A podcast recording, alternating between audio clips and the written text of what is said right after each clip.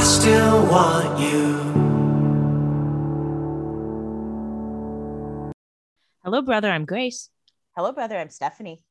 And this is Doppelgangers. Today, we're talking about season 3, episode 15 of The Vampire Diaries, which is called All My Children. I don't know what Esther expected, but I guess it wasn't this. I mean, to give Esther credit where it is due, she did her best to make this as quick a turnaround as humanly possible to prevent any issues. Unfortunately, these people are so riddled with issues, they only need but a day. I think she was hoping Elena just wouldn't tell anyone. Yeah. Which was foolish, but how could she know? Apparently she's been watching Elijah and Klaus this whole time. Yeah, she's been busy watching Klaus being like, I'm mad. And it's like, maybe you should watch Elena for a day, see if this might work. She's been watching the originals. She hasn't been watching The Vampire Diaries. She should be. As always, I'll start by reading the synopsis from Vampire Diaries Wiki. After starting her day with a startling discovery of Damon's latest indiscretion, Elena is frustrated to find that none of her friends agree with her on how they should react to the original family's internal power struggle. Once again caught up in the destiny of the Bennett witches, Bonnie and Abby find themselves playing a part in a ritual to appease the spirits of nature. When Elijah gives Damon and Stefan a dangerous ultimatum that puts Elena in danger, yeah, it's a dangerous ultimatum, it has to put someone in danger, they turn to Alaric and Meredith for help with a plan that leads them to a terrible choice. Yep. And I was like, oh, so you guys are just putting Meredith on the team now. Bad idea. You guys are just really letting her fold right in, huh? She had an alibi for one of the 3 murders, and you said, guess she's innocent. Not what I would do, but I'm not on this show. We open our episode, as we open so many, at the Gilbert house. Elena is waking up. Her face is fully beaten. Her hair is fully straightened.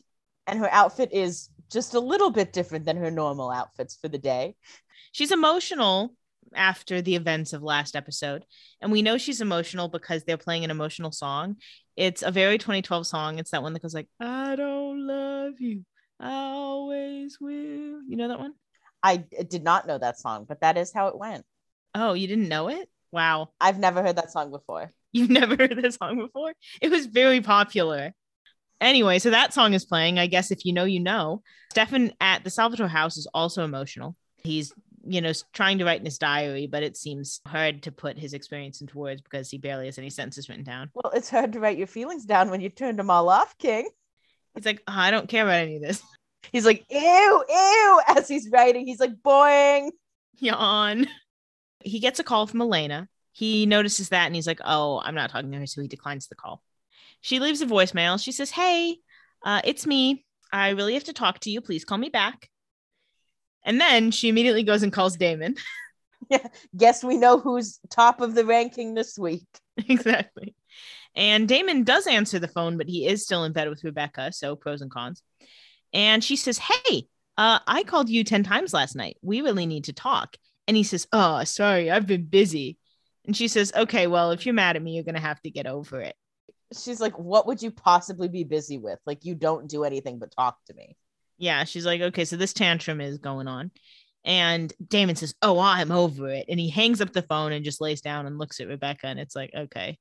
And it's like, well, you're not over it, but fine. Yeah, obviously. Whatever you need to tell yourself, King. So then we go over to the Salvatore house. Damon is walking Rebekah to the door. He is shirtless. She is in her dress from last night. We, as the audience, know they had sex, but they want to project it. Yeah, and it's like, you could just give her a t-shirt, King. Yeah. And also, does she need to be walked to the door? Can't you go out a window? She's a vampire. He's a man. He's a gentleman. He's a gentleman. She says, well, let's not make a big deal out of this. He says, my thoughts exactly. She says, besides, I'm sure you'll come calling soon enough, girl. Poor girl. No, he will not. He says, let's not hold our breath. And yeah, let's not, queen. Let's not. Yeah, Rebekah, you need to let that one go. You don't need a whole nother reason to be mad at Elena. Yeah. He opens the door for Rebekah to leave, and Elena is standing there, and it doesn't take a genius to put the pieces together here, and you can see Elena put them together pretty quickly. Yeah, she's like, okay, I get it. Even though this was not necessarily their intention going to the door, you can see both Rebekah and Damon are pretty pleased that now she found out, because they kind of, I think, both wanted her to know, but they weren't sure how to bring it up. Yeah, they both wanted her to know, but it's tacky to be like, guess who I had sex with? And so this worked out perfectly for them because they didn't have to do it. She inserted herself into their lives and they're like, oh, that's what you get for coming here in the morning. So they're like, okay, this took out extra well. I got to have sex and I get to see that face. Day's off to a good start. Elena comes in and she says, oh, did you stop taking your Vervain? It's like, oh, girl, mama delusion. It's like, I'm sorry. Like, yes, Rebekah's crazy, but the bitch is hot. Yeah.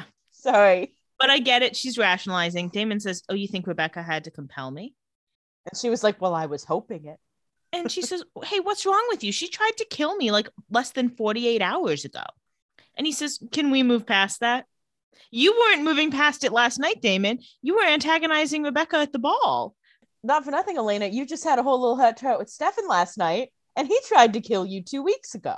So, pot kettle. Yeah, maybe reevaluate. Elena says, oh, so is this how it's going to be now? I hurt your feelings and you lash out at me? And Damon says, yup. Damon says, sure looks like it. Seems to be working great for me. Damon said, it looks like it's definitely having the intended effect. Damon says, you know, well, maybe for once, something I did had nothing to do with you. And like, I get the point he's trying to make, but this had everything to do with Elena and it's obvious. Like, I know he's got to say this to try to pretend this was just like, not related to her, but this could not more clearly be about Elena. And Elena's like, okay, it is about me this time though. Yeah. And it is possible that he does something that isn't all about Elena. This is not that thing. This was all about Elena, because if it wasn't about Elena, he would have had sex with some random human woman. Yeah. Rebekah was a choice. He's trying to play cool because now he sees she's jealous. So he obviously wants to like make her more jealous. Stoke that fire. But it's like, boy, the lie doesn't make any sense. And Elena like doesn't believe it, but she's also like, well, he's not going to admit it. So that's pissing me off too. She gives him a look. He cheers us a glass. She decides to drop it because she knows the truth and he knows the truth and she doesn't really want to waste her time. Yeah, she's like, we don't have to argue about this. We both know the situation. Because she's got bigger fish to fry. She says, well, you should know. Esther is planning on killing her entire family. She linked them together with a spell. So whatever happens to one of them happens to all of them. And Damon says, that's great. Klaus is going to be dead. We win. Damon says, dope. We don't have to kill Klaus. She's going to do it for us. Great. The coffin worked out exactly as we wanted. And she like looks upset. And he says, why do you look like you just shot a panda bear? Which interesting line. And she says, because to kill Klaus, she has to kill all of them, including Elijah, who doesn't deserve this. All of them have their favorite original. Elena is clearly partial to Elijah. Well, and Damon's like, no, I understood what you meant by they're all linked. Like, I just don't care. Yeah, Damon says, I'm supposed to care about Elijah, which is what Stephanie says every time Elijah comes on screen. He got undaggered and came in and Grace's like, yay. And I was like, I'm supposed to care about Elijah again? And you are. You are. And Elena says, okay, well, shouldn't you at least care about Rebekah? Now, Elena shows her hand too much here. Yeah, and Damon's like, okay, obviously I don't, but now clearly I'm winning, so. Damon says, 2 seconds ago, you were pissed she attacked you. It's a win-win. Please don't do anything to screw this up. And Elena says, what else am I going to do today? She says, why are you doing this? And so Stefan appears and he chimes in. Lord knows how long he's been listening to this conversation. And he says, he's right. You know, Klaus has to die. They all do. And Damon says, see, democracy in action. And it is democracy in action. And Elena is upset. So she pushes them out of the way and leaves. And Elena's like, I don't know what about me makes you guys think this is a democracy. Yeah. She says, my vote is weighted differently than yours. My vote is basically 3 votes. So I win. Then we go over to the Mikaelson house. It's the morning after the ball. Elijah is in his mom's study and he notices some burnt sage. So he starts to have the wheels turn in his head. Meanwhile, Rebekah arrives home in her gown from the night before. Again, girl, you could have worn other clothes.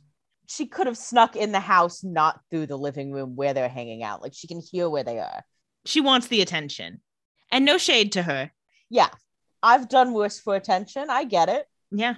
And Kol says, there's our girl. And she says, get out of my way. He doesn't do that. And he's like, oh, out all night. What a scandal. I trust you did better than that commoner. Matt wasn't. She says, well, actually, Matt wouldn't speak to me. Actually, Matt rejected me. Matt thinks I'm a bitch. she says to Kol, you know, if you don't shut your mouth, the next thing to come out of it will be your teeth. Klaus smiles and she says, don't start. And he says, well, I didn't say anything. Yeah, he's like, I'm just giggling because I have my family together. And Kol's like, I'm bored. Our sister is a strumpet, but at least she's having fun. I need entertainment. Has no one told Kol about Netflix? Turn on a TV show. You know you can leave the house, right? Yeah. Like, there's a ton to do that Kol would not have known being dead for about 100 years. Yeah. Go to a movie theater. Check that out. That's new. Yeah. He's like, they can talk in these? These rock. Someone get him an iPhone. That will shut him up for literally 3 weeks. Someone tell him about Candy Crush. And Klaus says, oh, have at it. But Kol says it's no fun to go alone. And he wants Nick to join him. Nick Klaus. And Kol says, you know, it's the least you could do after sticking a dagger in my heart is accompany me to the bar. And Klaus is like, we're not really friends, but okay. Klaus says, fine, I didn't get nearly enough to drink last night with you trying to murder Rebekah's date. And Rebekah says, okay, why don't you both go, please? This house has enough men rolling around in it. And she set herself up way too easily. Kol says, just like you. And she's like, okay, well, I don't know what I thought was going to come from me saying that. Although she's right. They should have another sister in here, ideally. Elijah approaches Rebekah and she says, oh, not you two. And he says, you know, I'm worried about Mother. Have you noticed she's behaving strangely? And Rebekah's like, I'm not really the type of girl that picks up on nuance. Rebekah also says, well, she's been dead 1,000 years. So like, what's strange, you know? Which is a good point. And Elijah says, well, I found burned sage. And so I know that she was doing a privacy spell. And Rebekah says, yeah, she likes to do privacy spells, whatever. Ask Finn. He's doting on her. And Elijah says, well, I don't trust Finn. I barely know the guy. I don't know that dude. He's been in a coffin for 1,000 years. He says he hates what we are and always has. And Rebekah says, that's not true. How do you know? Again, he's been dead for 1,000 years, pretty much. Yeah, I'm like, if he hated himself in the first, 100 years and then has been dead, he didn't really have time to unlearn that. Yeah. And Rebekah says, look, our mother returned for one reason, to make her family whole. She loves us. Like, what trouble are you looking to find? And he's like, can't we all agree it's weird? Yeah, he's like, can we just agree that does sound suspicious, knowing her? Like, shouldn't we at least be asking the question? Yeah. And you should be. Then we go over to Bonnie's room. She's practicing or trying to learn the privacy spell that Esther did. And to do that, she's talking to Elena while Caroline's waiting outside. Elena's venting about Damon. She's like, oh, he was gloating. Like, he was proud of himself for sleeping with Rebekah. I was like, well, he was. And then Elena says, oh, is it working? And Caroline says, no, I can hear every word you're saying about Damon, the vampire gigolo. I know he would love being called that. Yeah. He would be like, hee, hee, hee. And Bonnie says, okay, so this privacy spell, it's really tricky. And Elena says, well, when Esther did it, she kept the sage burning. So there was a lot of smoke. And Bonnie says, okay, thank you for the note. Yeah. She's like, I don't really think you would know how a spell works, but okay, we'll try that. Fine. Caroline goes back outside and Bonnie says, BTW, speaking of Esther, she came to see me and Abby this morning. And Elena's like, even letting me vent about Damon and you had this juicy piece of goss? And Bonnie's like, well, you kind of just came in and started talking about it. So yeah, Bonnie's like, you kind of took over the conversation with that pretty quick. And Bonnie says, look, I don't want you to worry. She just wanted to introduce herself because we helped bring her back and she's channeling our ancestral bloodline, blah, blah, blah. I think she thought she was being polite. And Elena says, well, can't you stop her from channeling you? And Bonnie says, I mean, I honestly don't know, but even if there was a way, why would I want to do that? Yeah. Bonnie's like, I'm totally good with what she's doing. I'm on her side. And Elena says, I just keep thinking, before the sun and the moon ritual, Elijah found a way to keep me alive. And now I'm in the exact same position. And I'm just going to let him die? It doesn't feel right. And Bonnie said, we're supposed to care about Elijah? Yeah. And then Caroline comes in and she's like, wait, we're caring about Elijah now? Just kidding. She says, first of all, the privacy spell isn't working. Second of all, Elena, you're not doing any of this bullshit. Esther is. Esther's the one who wants your children dead. Yeah, she's like, Elena, there's no point in feeling guilty for it. It's not your choice. Yeah, and Bonnie says, it doesn't matter, Elena. There's no time to change your mind. He'll be dead by the end of the night. Confidence is important. Bonnie explains that it's a full moon. Esther needs the energy from a celestial event. She's asked Bonnie and Abby to join her. Everything is set up for it to be finished tonight. And it's good that, you know, this nugget of information was dropped so that we know, like, oh, we got to fix this today. Yeah, we know the stakes are high. And Elena is thinking about it too, but of course she doesn't have a lot of time to act. We go over to the Salvatore house. Damon asks Stefan to join him for a victory drink, and Stefan says we should probably wait until Klaus is for real dead. Good read, because every time you think he's dead, guess who never dies? It's Klaus. Damon says, why are you extra broody? We stood up to Elena. We're a great team. We probably drove her nuts. And Stefan says, you still think she's going to screw this up? I mean, yeah, that's what she does. Yeah. And Damon's like, well, I think someone needs to talk to her, and she's certainly not going to listen to anything I say. Yeah. And she's mad at me at the moment. And Stefan says, oh, that because of your little sleepover? And he says, it's not my fault she decided to get jealous. And Stefan says, well, given who you chose to sleep with, I think it is your fault. Yeah, he's like, well, I can't help that she's jealous. He's like so happy about it. Stefan's like, don't be cute. Yeah, Stefan's like, look, we know what you're doing and I'm not going to ignore it. And Damon says, yeah, whatever. I did you a favor. Now you can come in and sweep her off her feet. And Stefan says, nah, she's better off without me, and she sure as hell better off without you. And Damon says, okay, fine, whatever, neither one of us gets her, we'll see about that.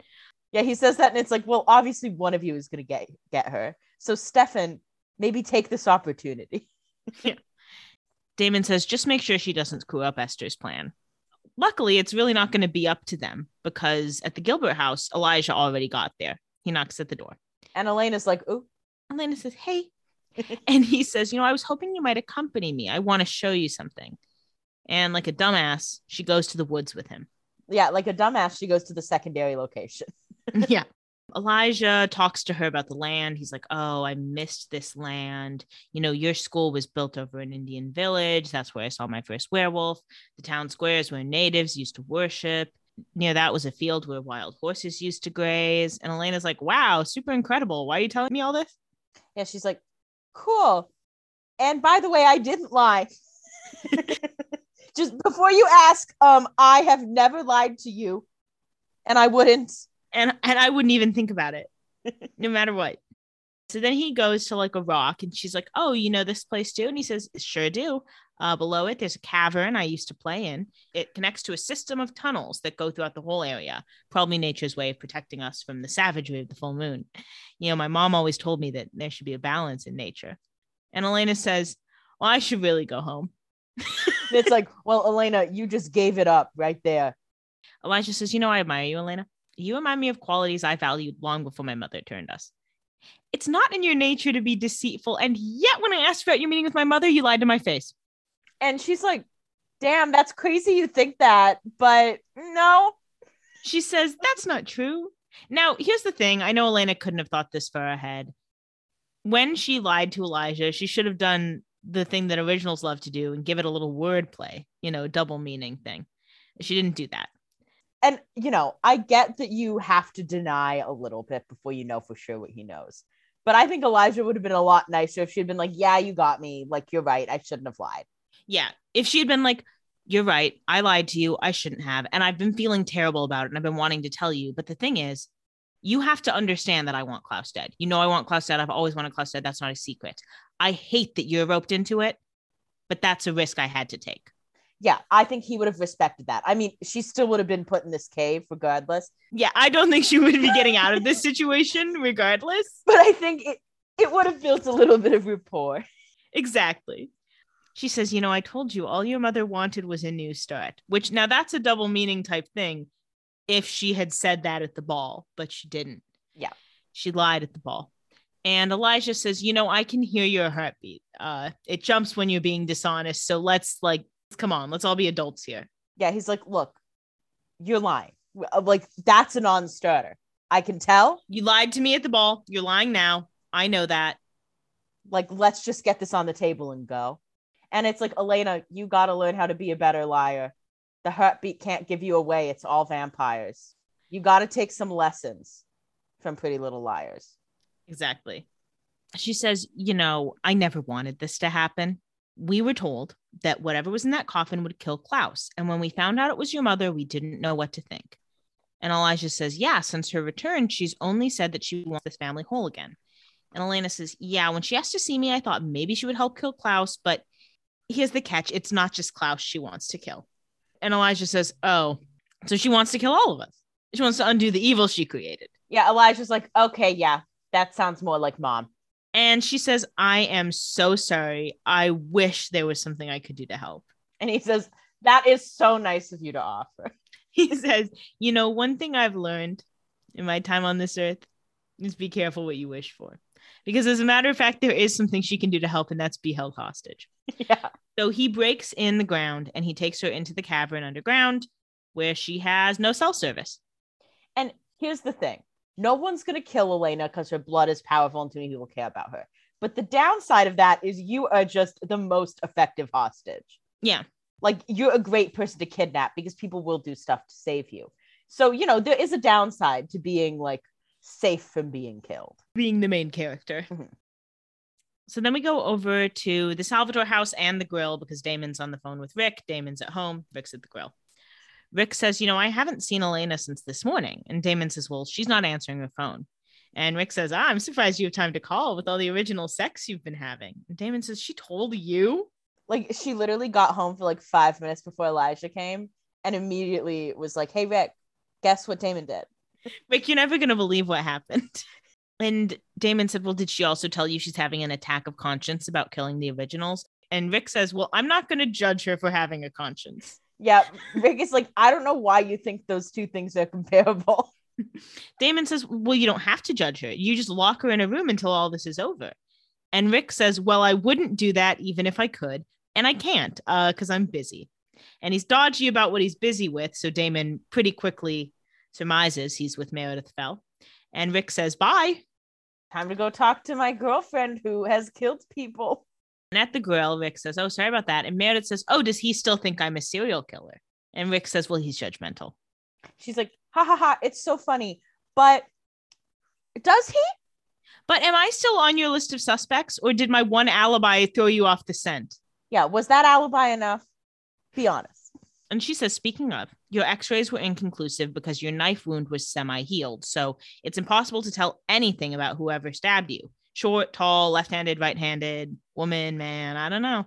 Now, Miss Girl, even if it's semi-healed, I think you could minimum get short, tall. But who am I? Well, I guess we don't know if he was standing. Well, I guess he had to have been. You could make a guess. Obviously, we find out things later that would lead to that. But she said that I was like, she can't tell anything. Like, I know you're a bad doctor, but I don't think you're that bad of a doctor. And then Rick says, well, what about like my brain? Why can't I remember anything about the attack? And she says, your CT scans were clear, so maybe you were compelled. And Rick says, you think the killer's a vampire? And she says, there are no other suspects. It's the obvious conclusion. What do you think about that? Here's my thing. The thing about a vampire, they have to be invited in to kill people, which only one has taken place in a house. And the Gilberts have invited in a number of vampires. Yeah. But that's just like, that's a wrinkle in terms of blaming it on a vampire that I think really complicates using that as an excuse. Well, then how do you explain that he doesn't remember anything? Some herb or something, or he got hit in the head. You can get hit in the head and have a clean CT scan. Sure. Now here's an idea. Do you think like a vampire threw a knife through a window at him? I don't. You didn't have to be invited in if that's your move. I mean, I guess, but I do think, but then how did he compel him? From the window? Well, maybe, here's another thought. Maybe Rick answered the door and a vampire like threw the knife because you remember there were handprints all over. Yeah. So he had to climb upstairs. I don't know why he would climb upstairs, but there's a lot we don't know, but you're not ready to take Meredith off the roster quite yet. She's in the pair killing at the minimum. Because I think it's probably more than one person because she had to get one alibi from somewhere. But I think this is her attempt to throw them off the scent. And I just think it's a dangerous game to play because it adds other wrinkles. Blaming a vampire, you mean? Yeah. It's an easy way to talk about the memory loss, but not everything else. And also, let's not forget, Alert could have just been drunk. That's possible. He's known for it. Like, there are multiple ways that you can like lose someone's memory, or like there could be a vampire in the mix that did help compel. But I think this is a dangerous game of throwing vampires in because Alaric knows how vampires work. It changes like how a suspect list is built, and you can clear those suspects a lot easier because he knows most of them. Sure. That's a good point. Klaus enters with Kol because they said, did somebody say vampires? And Klaus says, oh, come on now. Let's not go blaming the new family in town just because you guys have a killer at large. Which, first of all, no one was blaming you specifically. They were blaming vampires. So let's back it up, Klaus. But that is an easy vampire to blame because no one's really on the original side at the moment. It makes the most sense for Meredith to turn them to Klaus. Yeah, like, well, maybe it was Klaus, which, again, why would Klaus kill founding families? Yeah. So he can take over the council. So he can be the mayor. Remember, that was perfectly reasonable when you thought that's what John Gilbert wanted. John Gilbert doesn't have the same big dreams that Klaus has. What's Klaus's big dream? To have a friend? Yeah. He could do that while being the mayor. If anything, it would help. John Gilbert never even dreamed of having a friend. He never even tried. He knew that wasn't in the cards for him. He just knew it was impossible. He said, I have to be realistic. He said, I need to be the mayor so I can force people to be my friend, even though it would be honestly easier to just do that by being a vampire. But who am I? Yeah. Well, maybe that's what Klaus wants. He wants loyal subjects. And what better way than to be a small town mayor? Well, the better way is to have hybrids that are cyberbonded to you. We might as well have them all live in Mystic Falls then. Just a thought. You got to throw some stuff out. Just a thought. It sounded smart when I said it the first time to me. It didn't to me, but that's okay. And then Klaus says, oh, don't mind us. We're just here to let off some steam. And then Kol looks at Meredith and he's got his sights set on her and she seems scared of him. Yeah, she's got her little acting face on. And then we go over to the witch house. Bonnie and Abby approach as Esther and Finn are standing outside. Abby asks who the guy with Esther is and Bonnie says he's a vampire. So like he's eavesdropping, BTW. And Abby says, you know, I wonder what your Grams thinks about the part we're playing in all this balance of nature stuff. And Bonnie's like, she's probably telling us not to get involved. And they laugh. They laugh. And Bonnie said, but I don't listen to that bitch. But she's dead. I mean, to be honest, she was involved too if Esther's channeling the whole line. That's true. Esther thanks them for coming. She says, you know, I can think of no better allies than the woman who sent Mikael into his long sleep and the girl who fought Klaus so bravely. And Abby says, okay, so why'd you invite us here? And Esther says, well, you two are descendants of the witch Ayana, who's a great mentor of mine. It is only fitting that I draw from her bloodline. And I'm sure Ayana's like, I fucking hate you. Yeah, she kind of has to draw from this bloodline. There's only mother-daughter witch pair she knows. Yeah.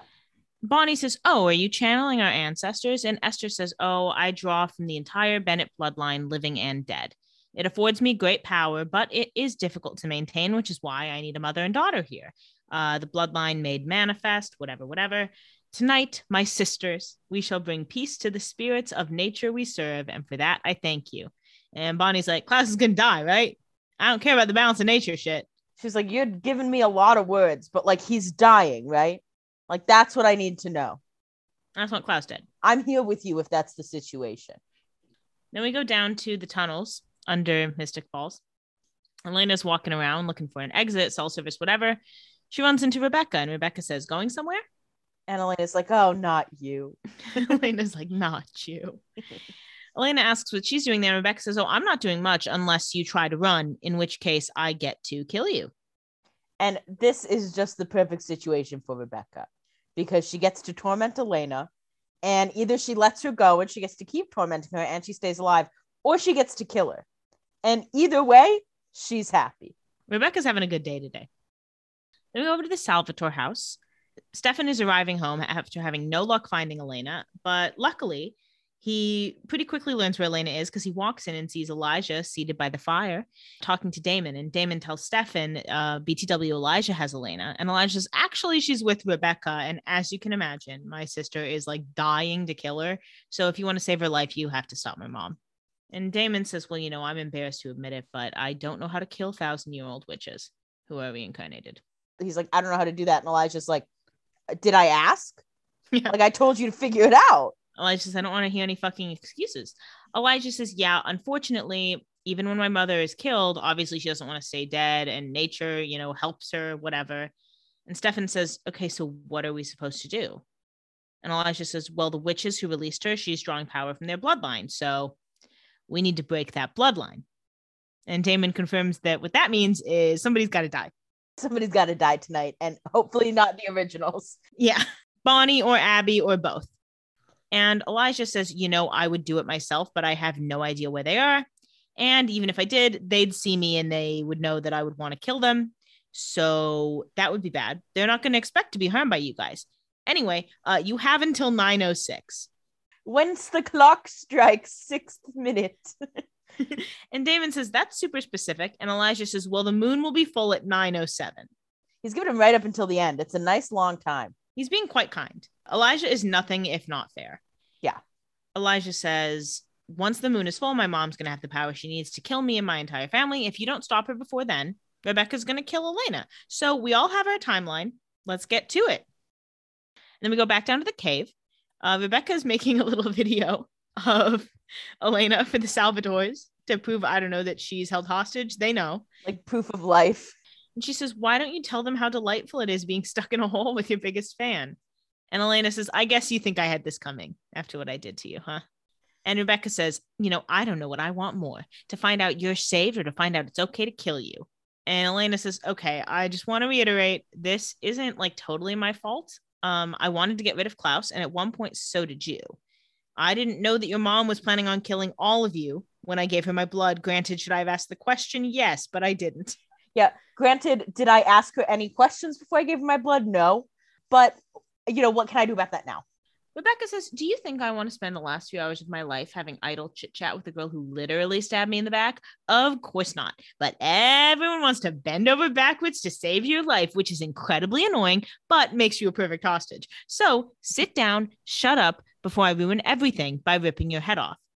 And Elena sits down. She doesn't fight back yet, but Rebekah, as she is wont to do, gives Elena so much ammunition in this little monologue that what it all comes down to is Rebekah is deeply jealous of Elena.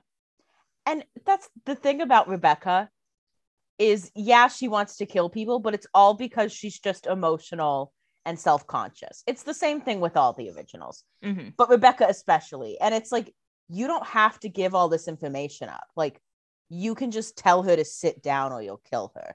It's funny because Damon and Stefan are both so, you know, they're men, they're self-centered.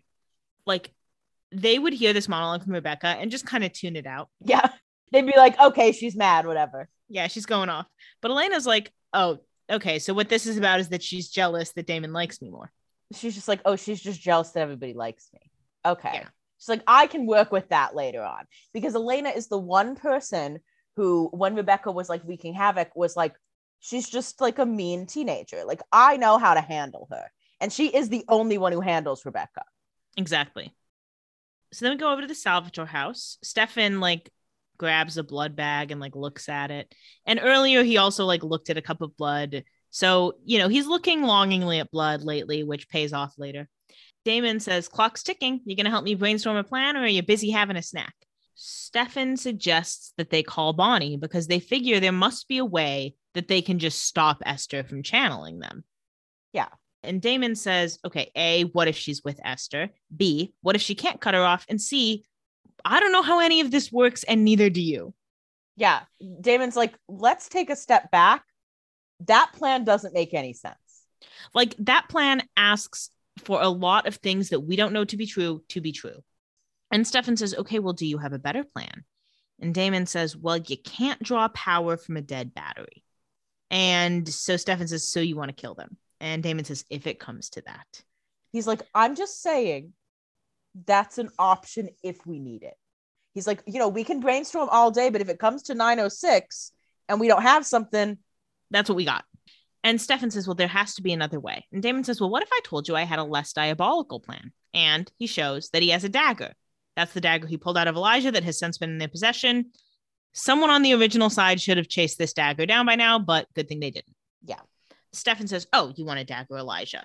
And Damon says, they're all linked. One goes down, they all go down. The witches live, Elena lives, problem solved. And this is a good plan. This is a solid plan. Yeah. And Stefan says, we don't know how that'll affect Klaus. And Damon says, well, ironically, Klaus isn't our current problem. He's like, that's actually not my issue at the moment. And honestly, if they had just gotten Kol's body out of there faster, Klaus would have been a non-issue. but they were just sauntering up to the grill like they had no rush.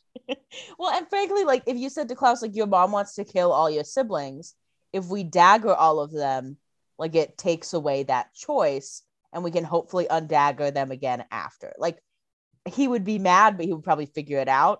I get why they didn't tell him, but yeah, they should have rushed that little body out. And Stefan says, well, the dagger is lethal to vampires when they use it. And Damon says, lucky for me, I happen to know someone just crazy enough to give it a shot. And so, of course, we cut to Rick because he's just crazy enough to do shit like this. He's at the grill. He's on the phone. Rick tells Damon that Klaus and Kol are still at the grill and they're drinking half of the grill's liquor supply. And Alaric should know because he's drinking the other half. And Alaric's like, and that's mine. All that's left is Kahlua and Malibu. Damon, I'm drinking a shot of blue curacao right now. It's bad here. Life has gotten really hard. Damon says, great, everything will be easier if they're wasted. Basically, Damon explains their plan is to divide and conquer, starting with a blonde distraction. Of course, enter Caroline. She walks into the grill. She, raises her eyebrows to Rick like, phase one. She's got her hair done. She looks stunning. She walks right in like a woman on a mission. And of course, Kol and Klaus can't help but notice her because she's beautiful and stunning and incredible. Mm-hmm. And Kol says, oh, I remember her from last night. She is like such a tasty little thing. And Klaus is like, dibs, bitch. Klaus says, if you say another word, I'll tear out your fucking liver. He's like, that's my girlfriend. Klaus says, that's my literal girlfriend. Don't talk about my girlfriend like that. And she gets up close to him and Klaus says, hi, Caroline, do you want to join us for a drink? And she says, I'd rather die of thirst, but thanks. And then she walks away. And Klaus says, isn't she stunning? Klaus is like, oh, I just love her. It's so cute. He's like, hi, Caroline. He is so down bad for her. And Kol says, oh, well, she certainly looks good walking away from you. And Klaus is like, that she does. Klaus says, I'm going to take it as a challenge. And he follows her outside. Outside, he's crossing the street to catch up to her. And now Klaus, critically thinking, she just walked into the grill, greeted you for 10 seconds antagonistically, and then left. Do you not think that could be a distraction? Is that not weird? Like she wasn't there to eat. She wasn't there to drink. None of her friends were there. He's blinded by love. He is. So he follows her outside. As he's trying to cross the street, he almost gets hit by a car. Anything for love. He says, Caroline. And she says, oh my God, take a hint. And he says, oh, don't be angry, love. We had a little spat. I'm over it already. He's like, it's okay, we're good. Like, I still love you. And she says, I'm not. And he says, oh, well, how can I acquit myself? And, she says, you and your expensive jewelry and your romantic drawings can leave me alone. And he said, so you thought it was romantic? He's like, you love me. He's like, you're coming around. And he says, oh, take a chance, Caroline. Talk to me. Get to know me. I dare you. And he sits on a bench. She laughs a little, says fine, and joins him because she's distracting him. Yeah. She says, what do you want to talk about? And he says, you. If he wanted to, he would, ladies. He says, I want to talk about your hopes, your dreams, everything you want in life. And she's like, okay, just to be clear, I'm way too smart to be seduced by you. And he says, that's why I like you. He said, she is very gorgeous to me. Then we go back to the woods. The full moon is, moving up in the sky. There's a pentagram of salt, and the pentagram represents magic. The salt represents earth. There are 5 torches, represents one of each of the originals. And Bonnie asks Esther, like, oh, hey, what spell are you doing? And she says, as the witch who cast the spell to make them vampires, I can also reverse it. And when they become human again, they can be killed. And since they're all linked as one, I'll just kill Finn since he's right here. He's the sacrifice. And he's offered to die for this. And then they'll all die. So her plan is basically to turn them into humans and then kill Finn, and then they'll all die. Solid plan if it worked. Yeah, pretty good idea. Execution leaves something to be desired. Yeah. Abby asks the question on everyone's mind. She says, oh, so Finn, you're just willing to die?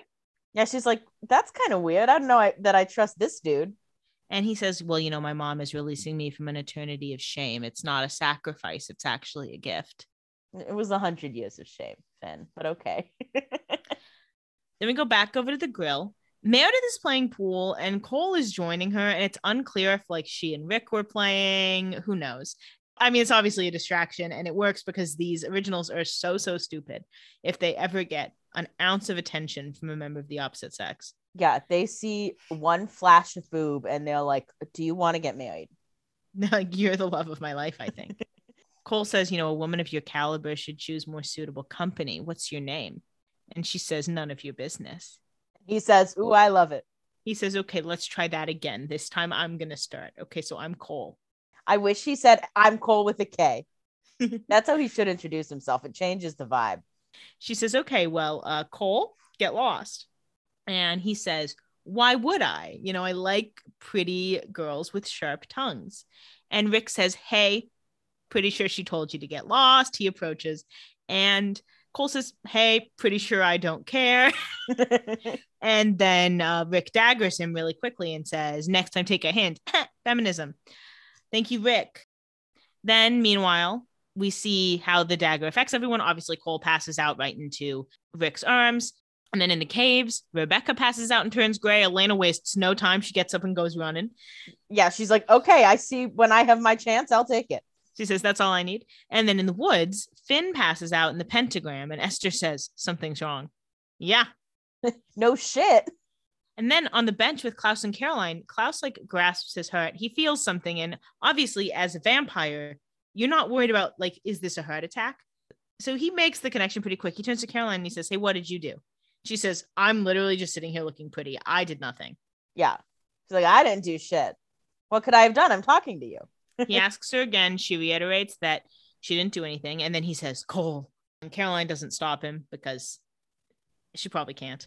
Well, yeah. And she's like, well, they should have gotten him out of there by now because they're vampires. They can be fast. But we go to the back alley of the grill. Rick is dragging Kol. The Salvatores just saunter up really slowly. And Damon says, tell the sexy doctor, good work. And well, they're all like having fun and just chit-chatting like there's no urgency whatsoever. Yeah, just shooting the shit. Klaus runs up, pulls the dagger out of Kol, and knocks out Stefan and Rick. Meanwhile, in the cave, Rebekah comes to. And back in the alley, Klaus faces Damon and he's like, oh, you know, I really should have killed you months ago. And Damon says, do it. It's not going to stop Esther from killing you. And Klaus says, what'd you say about my mom? He's like, my mom loves me, first of all. Damon says, oh, did you not know that I was friends with your mom? We have a lot in common. She hates you as much as I do. Elijah appears and says, hey, you know what, Klaus, leave him. We still need him. And Klaus says, okay, wait, what did mom do? He's like, Elijah, does mom like me or not? Elijah approaches Damon and says, you tell me where the witches are right now, or I'll have my sister kill Elena right at this very moment. Damon looks at the clock and it's like 8:30 or 8:45. And he's like, I thought you said we had till after 9. And Elijah says, well, I'm sure Rebekah would be more than happy to start early. And Klaus is like, whoa, kill Elena? He said, wait. Hey, whoa, hold on a second. And then we go back to the caves. Rebekah gets up. She starts running. Elena has been running. Rebekah says, you can't hide. Elena does take the time to trip. So that's not going well. Classic Elena. Also running in seemingly the loudest shoes I've ever heard, even though I know they're Converse. Truly, but why do they sound like heels? Rebekah says, you know, I'm not sure why I'm under the weather. Probably your boy's looking for a loophole, but it won't matter. I could chase you down on my worst day. And she keeps running. And Rebekah does catch up to her, but Elena's arrived at the room where the coffin is. So Elena like knocks her off one time, which pisses Rebekah off because she just had her. And then Elena gets into the no vampire zone. Rebekah realizes she can't get in and she says, oh, what the fuck? And Elena says, sorry, no vampires allowed. Elena's like, I really ate. Then we go over to Meredith's apartment. Meredith gives Rick an ice bag and says, you know, stay seated. You might have a concussion. And he's like, I really have to go out and find Elena. Like, I should really be helping. And then Rick is like, oh, this is your place, huh? You're kind of a slob. Okay. She says, you know, housekeeping isn't high on my priority list. She checks his pupillary response, which is normal. She says he might have a broken rib. And he says, well, it really sucks getting my ass kicked on a date. And she says, that's what you get for picking fights with guys 30 times your age. And she says, no, but really rest. Damon and Stefan are going to take care of Elena, and I'm going to take care of you. The double meaning there. Yeah, she's like, I'm going to take care of you. And by that, I mean, I'm going to actually check that you're dead this time.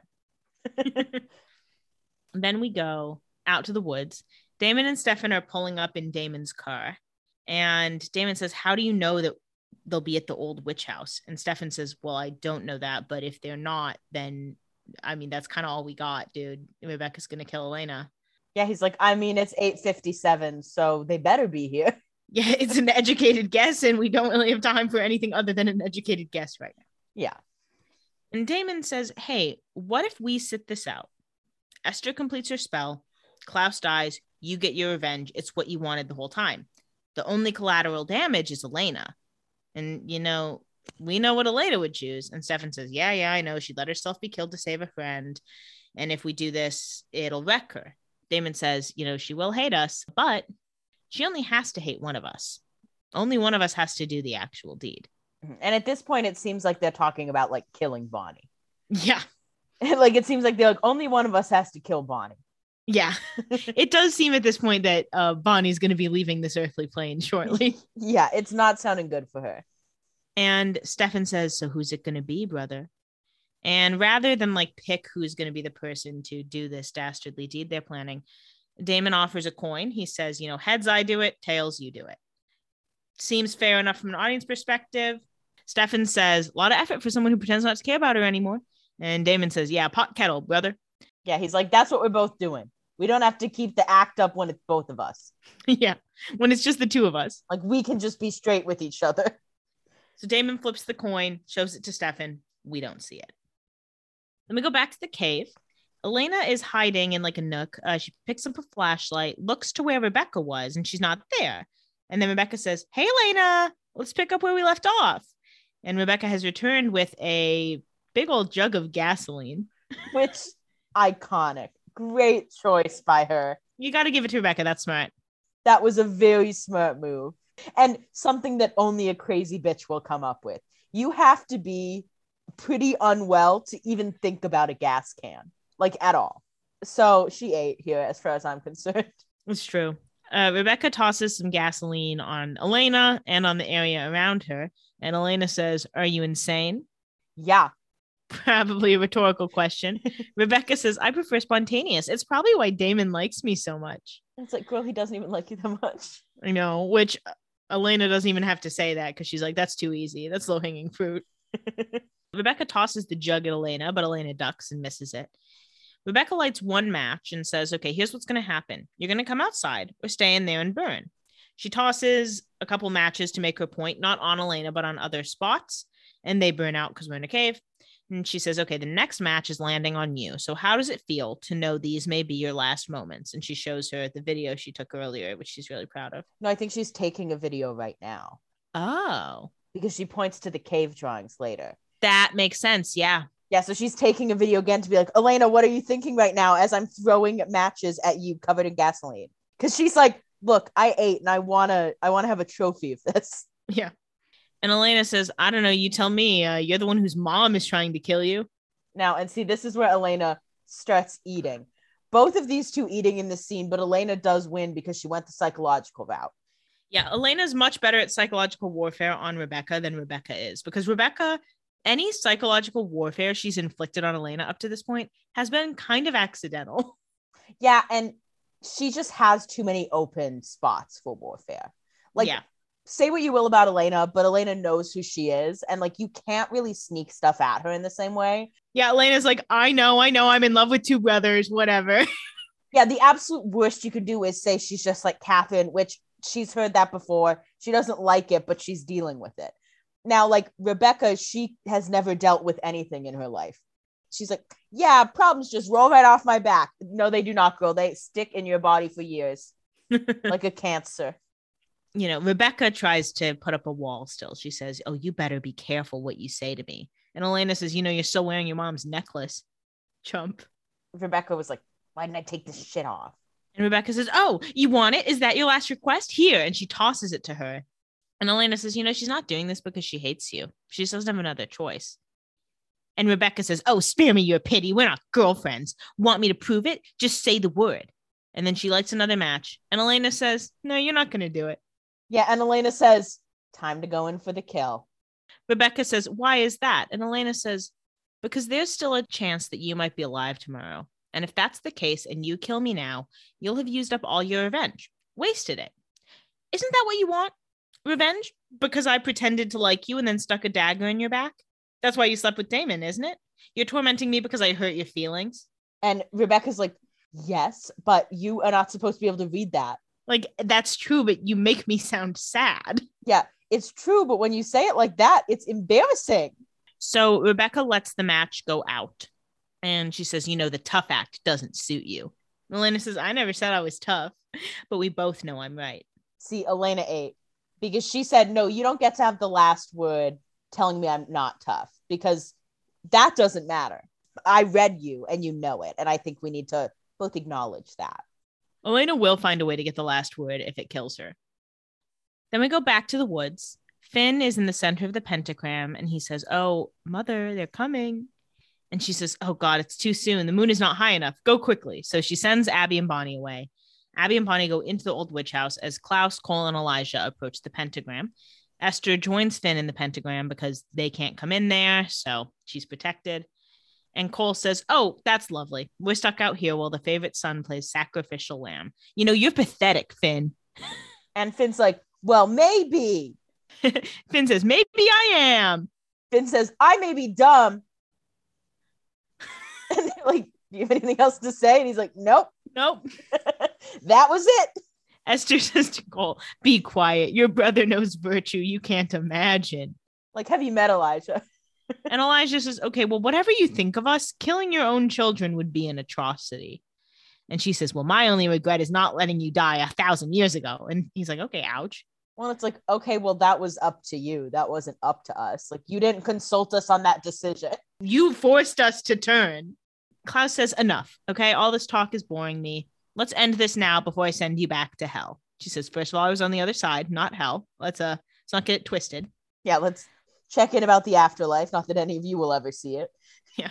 And then Esther kind of reveals her true feelings about how it was being on the other side for 1,000 years. She says, for 1,000 years, I've been forced to watch you. And she says this to Klaus. Felt the pain of every victim, suffered while you shed blood. And she turns it on Elijah and says, even you, Elijah, with your claim to nobility, you're no better. All of you are a curse on this earth, stretched out over generations. She doesn't even take a second to individually single out Kol, which has to hurt. Yeah, well, and it's so funny because she's like been watching on the other side. Girlie, change the channel. Watch something else. Go watch the red carpet. I'd be in every celebrity's home. Tell me about it. I'm not watching anybody else. I don't need to watch my kids kill a bunch of other people. I'm like, no. That's not my business. And Esther says, if you've come to plead for your life, I'm sorry, but you've wasted your time. And they're like, no, we came as a distraction, actually. And then inside the old witch house, Abby says, this place has some serious vibe in it. Bonnie says, okay, well, the witch spirits will protect us from the originals, but we should get to the basement. So they go into the basement. There's a creek. Now, the witch spirits probably should have thought to protect them from the Salvatores too, but whatever, they're not perfect. They're focused on a lot right now. Yeah. Bonnie runs into Stefan and she says, oh, what's going on? And Stefan says, okay, so here's the tea. They took Elena and they're going to kill her unless we stop Esther. And Bonnie says, well, I can't stop her. She's channeling us. And Stefan says, okay, well, if you can't stop her, I have to find another way. And Bonnie's putting the pieces together here. She's like, oh. Yeah. She says no, but then she's like, okay, what are you going to do, though? Because she knows that it can't be good.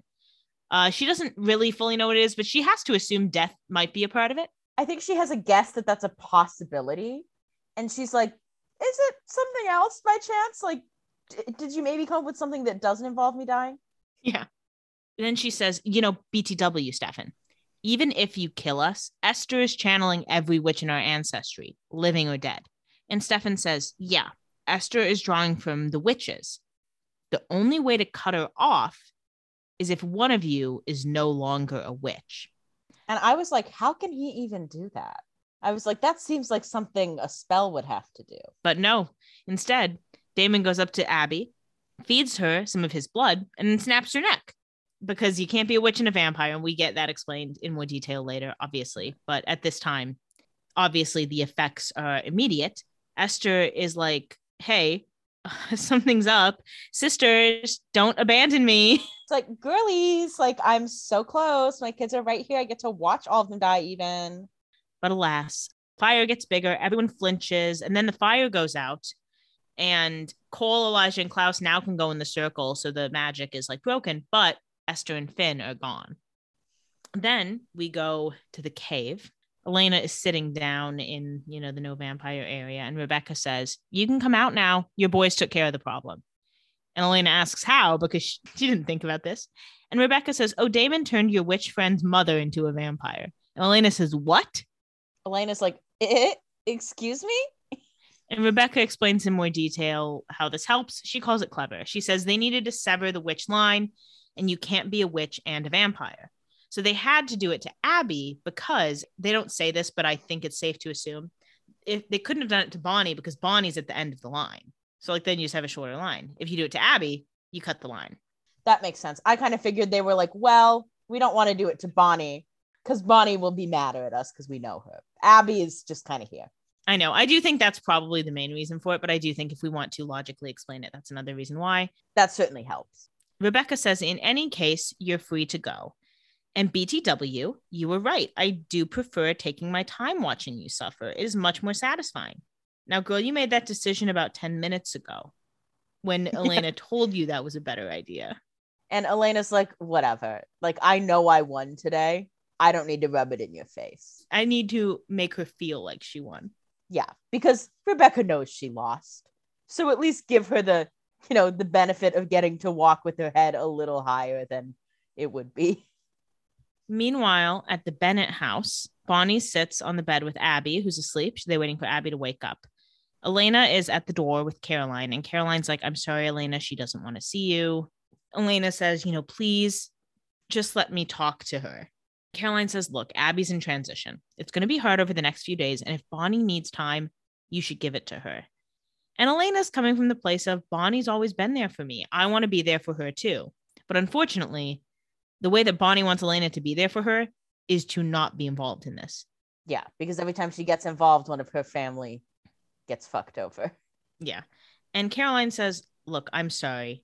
I know you want to help, but put yourself in her shoes. Everything that happened tonight was to save you. And that's okay because she loves you so much. But somehow she's always the one who gets hurt." Yeah. And that's a shitty situation. And it's true. It sucks because it's not Elena's fault. Elena didn't make this decision. And honestly, if Elena had known everything, she would have been like, "Oh, just let me die." Yeah, she'd have been like, "Go ahead and kill me. It's fine." But she had no control over this situation. Yeah, and she wants to be there for Bonnie, but Bonnie needs a moment just to like deal with this situation. And Caroline can help with that, but Elena can't. Mm-hmm. And Elena accepts this. She says, "You're right. Just tell her that I love her." And Caroline says, "Of course I will." Elena leaves, but we see Bonnie was eavesdropping on this conversation and crying. It's been a hard night for Miss Girl. Yeah. Then over the Salvatore house, Damon is washing his hands. Stefan comes in and Damon asks Stefan if she's safe. Stefan says Elijah kept his word. Rebekah let Elena go. One thing about Elijah is he will be keeping his word. Damon says, you know, all is good. All is right in the world. And Stefan says, "I lost that coin toss, Damon. It should have been me who turned Abby. Why'd you do it?" So we get confirmation that Stefan lost the coin toss. Yeah. Damon loves to do shit like this because he's like, she'll forgive me. She'll still love me after this. Damon says, "You know, I'm not blind. I can see what's been going on around here. You're hanging on by a thread, barely over your last rip revenge, and all you want is to be the old Stefan again." And Stefan says, "Ah, no, that part of me is gone for good." And Damon says, "Oh, yeah? How long has it been since you've had a drop of human blood?" Stefan says, "Oh, how'd you know?" And Damon says, "Oh, he spent 146 years with someone. You notice their tells. Not a lot of tells. The tells where he wasn't drinking blood. I mean, it's not that hard to notice." Yeah, that he kept looking at blood bags longingly. And not drinking them. Yeah, that's a pretty clear tell. But Damon, you know, reiterates, he's like, "Answer the question. How long has it been since your last drink?" And he says, "Well, the night I almost drove Elena off the bridge." Good. That's rock bottom. Good that you recognized that it was rock bottom, King. It's a bad time. And Damon says, "See, you have enough to worry about, okay? You have enough to feel guilty about. Why add to the list? By the way, you're welcome." And Stefan says, "You know, you're not fooling anyone either. You still love her." And Damon says, "Yeah, I do. I thought I could win her from you fair and square, but she didn't want me. It's for the best. I like being the bad guy anyway. Goodbye." Obviously, he's really closing off all his emotions right now. Yeah, Damon having a little meltdown. He says, you know, it's for the best. Goodbye. Closes the door. I'm a liability. Get you wild, make you leave. I'm a little much for it. I'm not everyone. Yeah. And Stefan's like, okay, well, I can hear the music. He's like, Damon, put your headphones on if you want this to be a secret. Then we go over to the Gilbert house. Elena has arrived home to see a card on her bed. It's a letter from Elijah.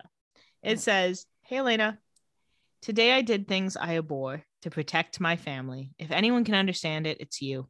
Your compassion is a gift. Carry it with you as I will carry my regret. Always and forever, Elijah. So I have to ask, you think we're going to see an Elena and Elijah kiss at some point? Relationship? I do not think so. You don't think so? I don't. Is that just because you hate Elijah and you don't want him to be a romantic lead because you're so against the icon that is Elijah? I'm not against him. I just don't think that's going to happen. Do you think we're going to see any romantic relationships with Elijah over the course of the show? I'm sure he'll get a girlfriend eventually, but I just feel like him and Elena talking to each other on a date, snore, because all they would talk about is like, oh, I just love my family. Oh, I hate hurting people, blah, blah, blah, blah, blah. So who do you think would be a good match for Elijah of anyone we know, or you can just like describe a woman? I'm going to say something that is so controversial, but so brave. What? Carol Lockwood. She's going to bring him out of his shell. They're going to both talk about like being leaders and how to approach things. Of the people we know, I think that's the best choice. Of the people we know, you think that's the best choice. What about Catherine? They had flirty vibes. I think they could be fun too. I want someone like more fun with Elijah because Elijah takes himself so seriously. Sure. He needs someone who like will help him not do that. I think the issue with Catherine as a pair is she... is that she's evil? She doesn't give a shit about morals. Yeah. It just would cause a rift. I think Carol Lockwood, despite being a little crazy and having questionable morals, sees herself as a moral person. Sure. So I think Elijah would help her focus on that more and she would bring him out of his shell. That's who I'm voting for. You're voting for Carol Lockwood. I am. Okay. Interesting. I think of the people we know, that's a good match. Okay. That's interesting. I don't think it's going to happen. Okay. But I'm just saying. What if next episode they kiss? I do think, you know who I would pick? Who? Jenna. Oh. But obvious reasons that's not happening. Well, I mean, people can come back from the dead. I don't think that's happening for Miss Gurley. Okay. I wish it would, but I just don't think it is. You're just going to give up on her like that. Yeah. Pretty much. Yeah, basically. She got her ass killed. She was a sacrifice. So then we go over to the Mikaelson house. Elijah is staring out the window as Rebekah returns. Rebekah asks where everyone is. Elijah says, well, it's over. She says, where's mother? And he says, we have no mother. Only Esther. He's like, we have no mother, but Esther left. Yeah. He says, and Esther was right. All my talk of virtue, and yet when it suits my need, I kill, maim, and torment. Even today, I terrorized an innocent. And Rebekah says, oh, Elena's hardly innocent. Well, and it's so funny because Elijah, like, one person was like, Elijah, you're not as, like, noble as you think you are. And he was like, I want to die. It's because it was his mommy. Parent issues. See, Klaus has daddy issues. Elijah has mommy issues. And Rebekah just has issues. And Kol seems okay. And Kol's just having fun with it. And Finn has reading comprehension issues. Yeah, and Finn can't read. Elijah says, you know, I used your hatred of Elena to get what I wanted. I wielded you like a sword. First of all, Rebekah didn't fight back, okay? Yeah, Rebekah happily did that. It was the best day she's had in weeks. And Rebekah says, hey, you did it to protect us. We deserve to live. We are better than they are. And Elijah says, are we? And Elijah's like, that doesn't sound right.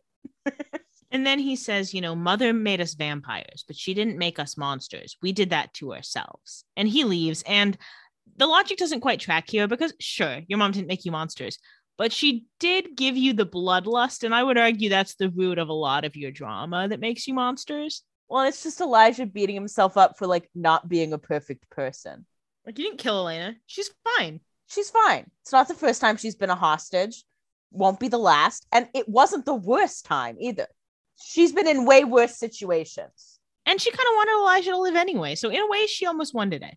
Yeah, this kind of worked out because she was feeling really guilty about it. So she's not mad about it, King. It'll be okay. Meanwhile, in Klaus's study, he's throwing a whole page of sketches of Caroline into the fire. So we know that the one he gave Caroline was like attempt number 8 or something. Like he's been sketching. He's been drawing. It's like the equivalent of like Klaus plus Caroline forever in a heart everywhere. Yeah. But he can draw, so it's just your face. I'm surprised there wasn't a drawing of them kissing. Her in a wedding dress. Yeah. And then Rebekah enters and he says, I thought you would have gone by now. You know, Elijah's leaving, Kol fled, Esther and Finn are gone. And Rebekah says, I hated you when I learned you killed our mother, but I realize now that after 1,000 years as a family, you're the only one who never left me. And it turns out Mom kind of deserved it. And Klaus says, aren't we a pair? Yes, you are. You sure are. Rebekah says, there's something I think you need to see. And she pulls up one of her videos of torturing Elena. And he says, you want to brag? And she says, no, look at the images on the wall behind Elena. The natives told the story of our family history. There's an image on the wall of a native worshiping at the white oak tree. And Klaus says, yeah, so what? We burnt that tree to the ground. And she says, look at the markings right before it. It's a native calendar. And it tells them that there was a white oak tree in Mystic Falls 300 years after they returned to the old world, aka Europe, from Mystic Falls. So they have come to the conclusion that there must have been a sapling, a new tree to replace the old, a tree that could kill them, that is alive somewhere in Mystic Falls. So it is not over. You guys should have cleared the seeds. Should have checked for saplings, but I guess they thought that the fire was enough. They didn't know biology. It was the year 1000. They just thought trees were around. People, even in the year 1000, knew there were like baby trees and big trees. Sure. They followed that. I think they certainly thought that they burned it down. Nothing could grow where anything burns. But alas, apparently there's a white oak tree somewhere in Mystic Falls for our heroes to find, perhaps. You have to imagine, Elijah was able to be like, this field was where wild horses went. You have to imagine Elijah could find it. But he's leaving town. Smart time to leave town if there's a white oak tree there. Yeah. So then we go back over to Meredith's apartment. Rick wakes up in the middle of the night. He winces because he's in pain from, his possible broken rib and his possible concussion. And apparently Meredith Fell has no vampire blood in her apartment. Yeah, even though she's been notably stealing it. Yeah. He walks around, he sees Meredith asleep in her bed, and then he goes to the kitchen, takes a couple painkillers. He spots a patient record, and then there's other folders on Meredith's counter. There's the folder on Bill Forbes's murder that has pictures of the murder weapon. There's a photo of Brian Walters staked in the woods, and there's a knife that looks to be the murder weapon that was used for Bill Forbes. And these are they look like police files. Yes. Like these are not like charts that a doctor would see or even a medical examiner, to be completely honest. Exactly. So Rick is looking at all this and he doesn't quite know what to make of it. And then he hears a gun cock. And I've said it before, I'll say it again. Something about a gun on this show is like so startling. We rarely see them. It's like, you have a gun? And Meredith says, you weren't supposed to see that. And then she shoots him. And that's where we end the episode. So what do you think this means? Well, she definitely knows something. And she wouldn't shoot him if she was like, if she could just be like, I stole those so I could solve the mystery. I want to ask you a question. This might be a stupid question, but I just want to put this theory into your mind. Mm-hmm. What makes you think that was a traditional gun? What do you mean? Like, what makes you think, obviously what it looks like is a gun with a bullet that shoots him. So do you think, she was trying to kill him, or do you think that might be a different kind of gun? Oh, I don't think she's trying to kill him. Then why would she shoot him? It could be a warning shot. But if he discovered something she didn't want him to see, why not just kill him? Unless, of course, she could compel him, if she's a vampire. If she could compel him, why shoot him first? And why steal vampire blood from other people? To keep the scent off you. Yeah, I don't know why she wouldn't just kill him, because she clearly wanted to. Or see, here's the thing. She has an alibi for his attempted murder. She might not have agreed that he was the next target. So she might be happy he's alive, and she might, her partner went and killed Alaric, and maybe she's feeling a little bad about it. You think she's maybe going to fake Alaric's death so that her partner doesn't kill him? No, but I think she's like trying to maim Alaric and essentially be like, you can't tell anyone, like, my partner wants to kill you. Like, I'm not fighting to kill you next, maybe. But like, she's definitely involved in the murders. But I mean, if she tells Alaric anything, he's immediately going to snitch. Like, this secret isn't getting kept. So why keep him alive? It's stupid. It's stupid, but I think that's what she's doing. Like, I think she should just kill him if this is, you know, really what he discovered. Or again, lie. You didn't need to come in with a gun. Like, you could have just been like, that's crazy. Why are those there? Like, try something. Why do you think she has these police files? Do you think there's any world where she is truly just trying to solve the case? There is a world where she's trying to solve the case. But again, if that's the reason, why take a gun out? Like, is the thing. Yeah. Like, she could have gotten out of this. I think if anything, she's like checking in on the evidence, seeing like what the leads would be, because it's also useful, you know, if you're involved in who's killing it, like, okay, what evidence do they have and who could that point to? You know, who can I identify for them? Do you think the sheriff knows that Meredith has these files? No, because I don't think they run a very tight ship down there. Or she made copies somehow, because, you know, if she's now the medical examiner, she has access to these files. And it wouldn't be weird if she was like making copies of crime scene photos to be like, yeah, I'm just checking on the wound pattern. Like, no one would ask her because it's a station full of dumb deputies. Well, they might ask her why she was taking the files home, but it is a station full of dumb deputies. So I guess they didn't dig in. So yeah, Meredith, guilty. On a percentage scale of 1 to 100, what percentage sure are you that Meredith is involved with the recent killings? 95. I'm leaving 5% off because something could switch, because obviously she's the first suspect. So there is a possibility that's a red herring. But again, a red herring wouldn't pull out a gun. She snitched on herself by pulling out the gun. There are so many ways she could have gotten out of this if she wasn't actually involved. And if she is involved, she still could have gotten out of it. I don't know why she would bring the gun out immediately. Well, and also because Rick was already off her scent. So if she had just said, oh yeah, since I'm filling in as the medical examiner, they asked me to look into this. They gave me the files and I'm looking at them, you know, and I'm just looking at them and I'm a slob. Even if you're a slob, maybe put the knife in a drawer. Maybe put the evidence that you even might remotely be involved in a murder. Maybe put that away. Whatever. Leave a dirty plate out. No judgment from me. Those can go in a cabinet. It's just dumb behavior from her. And I know she didn't expect to have Alaric come over, but she had him on the chair injured. She had time. Just be like, hey, you sit in here. I'm going to go get some food for us. Put it under the sink. How do you go to bed and then you wake up in the middle of the night with a gun? You're like, oh, you weren't supposed to see that. Like, you went to bed with it on the counter. She was sleeping like a baby. And then she woke up like, oh my God, I just realized. Like, it's just dumb behavior from her. She's not our best and brightest. I don't know how this bitch got through medical school. Maybe she didn't. Maybe that's a whole nother lie. But that is the end of this week's episode. As always, if you're enjoying Vampire Diaries or Doppelgangers, please tell your friends. And don't forget to rate and review us 5 stars on Apple and Spotify podcasts. And follow us on Instagram at Doppelgangers Podcast. That is it for this week. We'll see you guys next week. Until then, goodbye, brother. Goodbye, brother.